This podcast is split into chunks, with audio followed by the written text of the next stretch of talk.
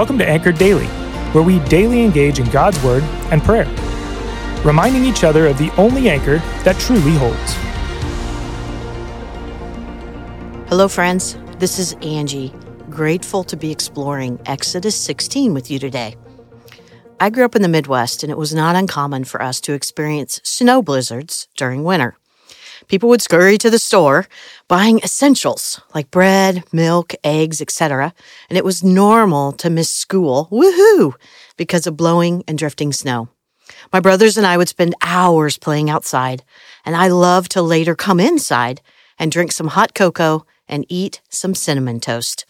If my parents didn't make it to the store before the snow hit, however, and we were out of bread, I would find myself grumbling about my horrible situation. Bread was essential for my snow day existence. Before departing the land of Egypt, the Israelites in Exodus 16 found themselves without bread as well, and they began to grumble too. Verse 2 begins In the desert, the whole community grumbled against Moses and Aaron. The Israelites said to them, If only we had died by the Lord's hand in Egypt. There we sat around pots of meat and ate all the food we wanted. But you have brought us out into this desert to starve this entire assembly to death.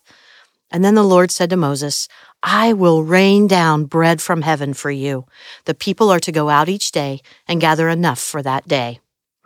Obviously, food of some kind is essential to maintain life. But dang, those people sounded hangry, like they were in serious need of a Snickers bar.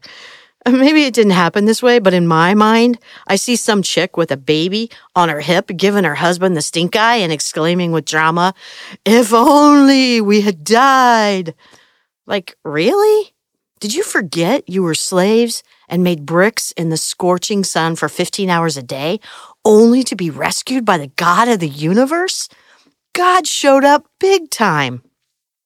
It's interesting to me that God provided only enough bread from heaven for each day. He gave very detailed instructions about the collection and the distribution, the gleaning, and the keeping of the manna He provided. He didn't pass out multiple loaves of Wonder Bread for each week. He just provided what they needed for the moment. It's almost like He was reminding them to rely on his daily provision, to trust in his daily sovereignty. Hmm. It was like those daily gifts were speaking these words Stop thinking about Egypt and keep your eyes on me, your sustainer and provider. I will get you to the land of milk and honey, not Pharaoh. So, what does this tell us, friends? Well, here we are traveling through our own wilderness, topped off by a side helping of COVID. And as if that misery of heartaches and difficulties wasn't enough, God has graciously pointed out patterns of sin and idolatry, both in individuals like me and within the church, like Bethel, that COVID has only amplified. Ouch. Hold my Snickers bar while I grumble some more. When problems come or when sin is revealed, we all too often act just like the Israelites. We forget God's promises. We grumble and complain that God has now abandoned us without help.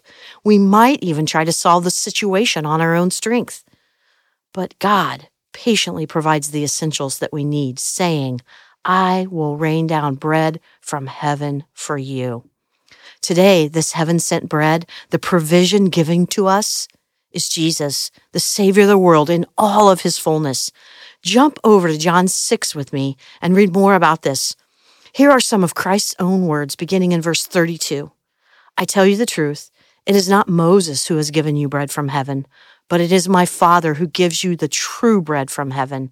For the bread of God is he who comes down from heaven and gives to the world. Jesus goes on to declare multiple times in John 6 these powerful words I am the bread of life. Is Jesus bigger than COVID? Is Jesus bigger than our complaints, grumblings, heartaches, and difficulties? Is Jesus still setting captives free and providing manna to us? Yes. It's really that simple, but also that hard.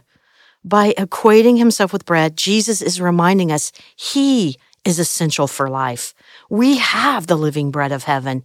He is bigger than COVID, bigger than all our circumstances. Let's don't walk around acting like we are starving when we're not.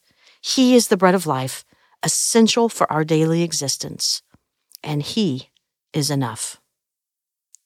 Jesus, thank you for being the greatest gift ever given to our world.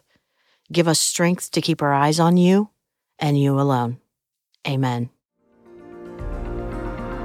Thanks for joining us today. Listen in tomorrow as we continue to encourage one another to be anchored, steadfast, and secure in Jesus. If you haven't already subscribed, please do so because we'd love to continue to dive into God's Word with you. We'd also like the chance to connect further with you. If you go to bethel.ch, you'll see all sorts of ways to connect, serve, and worship with our church body. Finally, please consider sharing this podcast with your friends by word of mouth or on social media. Have a blessed rest of your day.